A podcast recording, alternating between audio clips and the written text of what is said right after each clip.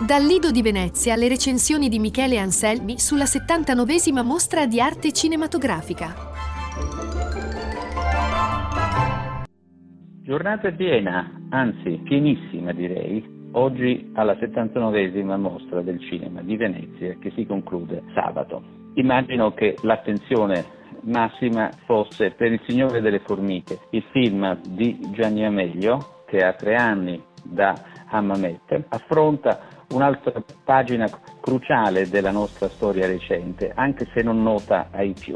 Il caso Braibanti. Aldo Braibanti nel 1968 fu condannato prima a nove anni, poi a sei e ne scontò comunque due, per un articolo del codice penale che oggi per fortuna non esiste più, il 605 mi pare, cioè accusa di plagio. Questo intellettuale sopraffino, ex partigiano, iscritto al Partito Comunista, uomo anche duro, aspro e al tempo stesso mite, fu condannato, anzi fu, fu, arrestato, fu processato e infine condannato con l'accusa di aver appunto plagiato, e lo dico con molte virgolette, un suo eh, giovane allievo, che comunque aveva 20, 23 anni, che lo aveva seguito a Roma, dove vivevano in una pensione, per condividere delle esperienze, degli incontri, anche un, un amore. Il plagio eh, venne fuori perché la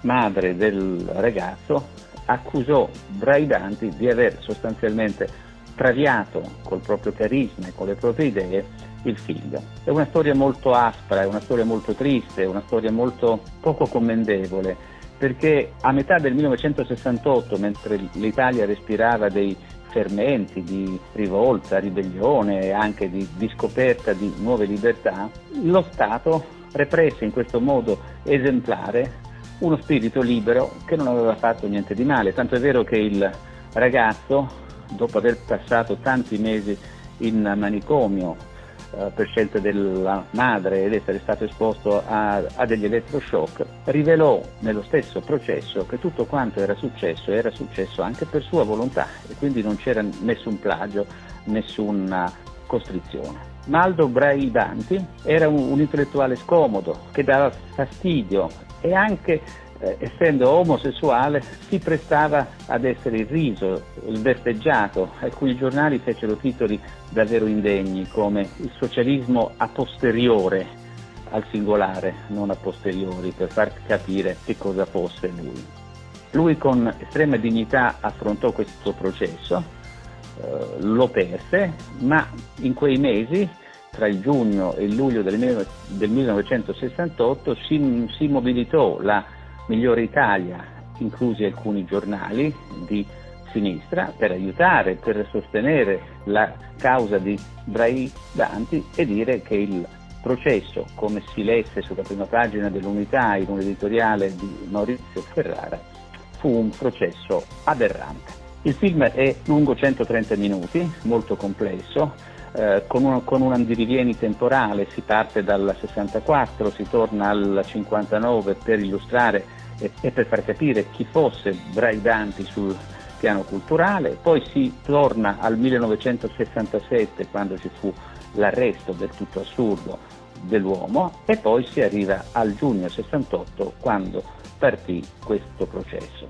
Eh, è chiaro che Gianni Amelio, che pochi anni fa si dichiarò omosessuale dopo aver per tanto tempo nascosto questa, questa, sua, questa sua identità sessuale, pigia molto di sé, mette molto di sé dentro la ricostruzione. E al tempo stesso il Braidanti interpretato da Luigi Locascio sembra ricordare anche un po' Pasolini e quindi tutti gli irregolari che sono stati esecrati per via dei loro comportamenti sessuali. Il film esce dopodomani, giovedì 8 settembre, con Rai Cinema e se qualcuno volesse capire il perché di quel titolo bisogna sapere che eh, oltre eh, che essere intellettuale, poeta, scrittore, drammaturgo, Braibanti fu anche mir- mirmecologo, che è il termine tecnico per dire del, degli entomologi che studiano la vita sociale delle formiche. È chiaro che è un titolo metaforico, quale formiche come le persone, come i cittadini che spesso seguono il flusso senza chiedersi perché.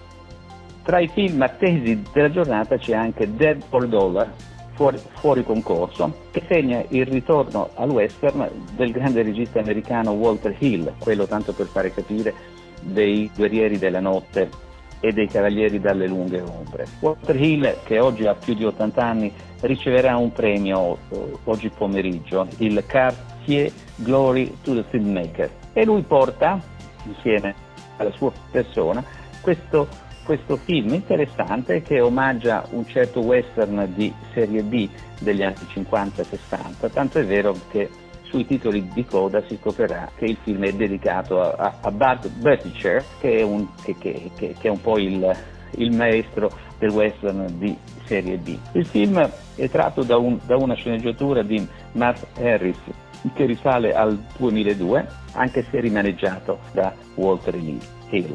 Ed è la storia di un bounty killer, un cacciatore di, di taglie, interpretato da Christoph Waltz, che deve fare i conti con uno strano ingaggio che gli arriva e con un nemico storico interpretato da Willem Dafoe che vorrebbe ucciderlo. Il tema ricorda un po' la lontana I professionisti di Richard Brooks, un film di, di, degli anni 70 forse, o, o forse no 60, in cui era Claudia Cardinale, la moglie di un ricco americano che doveva essere recuperata da una serie di cacciatori di taglie e anche lì ci si rendeva conto dopo che la donna non era stata affatto rapita, ma invece aveva scelto di raggiungere un capo messicano perché era infelice con suo, con suo marito. Qualcosa del genere accade qua anche se gli sviluppi sono diversi.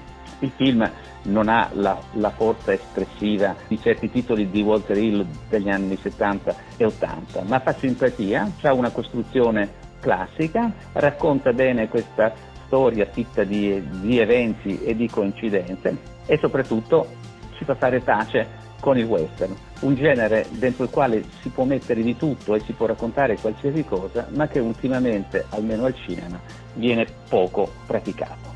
Infine, sul piano del concorso, The Eternal Dover, un film inglese di Joanna Hogg che lavora molto sul, sul genere ghost story o, o, anche delle case maledette, gli haunted house con certi palazzi immersi nella brughiera inglese dove ci sono strani rumori, porte che cigolano, fischi, pavimenti che fanno rumori, una sensazione di minaccia costante.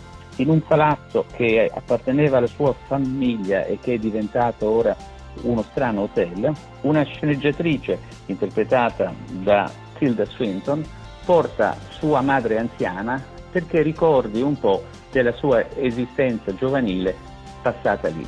Tutto è molto strano, l'albergo è sempre vuoto, tutto si svolge di notte tra sinistri rumori e eh, tensioni bizzarre. E lentamente capiremo che forse non stiamo assistendo a qualcosa di vero, ma non vorrei dire di più perché in questo caso, trattandosi appunto di storie di fantasmi, tutto può succedere. La curiosità è che Tilda Swinton interpreta sia Giulia, cioè la cinquantenne sceneggiatrice in crisi, sia la madre Rosalind, ovviamente truccata in modo diverso con una parrucca bianca. E lentamente però capiremo che la eterna figlia evocata dal titolo è proprio Julie, che deve fare i conti con qualcosa di sua madre che non ha mai capito, che è sempre rimasta un mistero.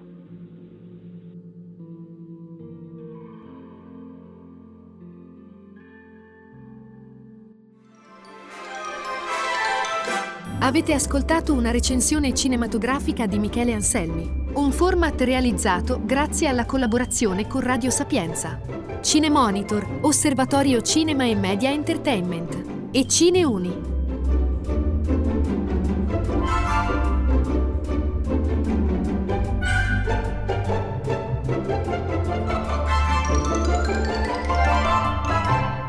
A MacArthur Glen Castel Romano Designer Outlet c'è tutto quello che fa per te. Per me, oltre 150 negozi. Per me i prezzi fino al 70% in meno. Per me, tanto spazio all'aperto. E per te, vieni a Castel Romano Designer Outlet e avrai tanti buoni motivi per tornare. Questo è il mio mondo. Vieni a scoprire il tuo.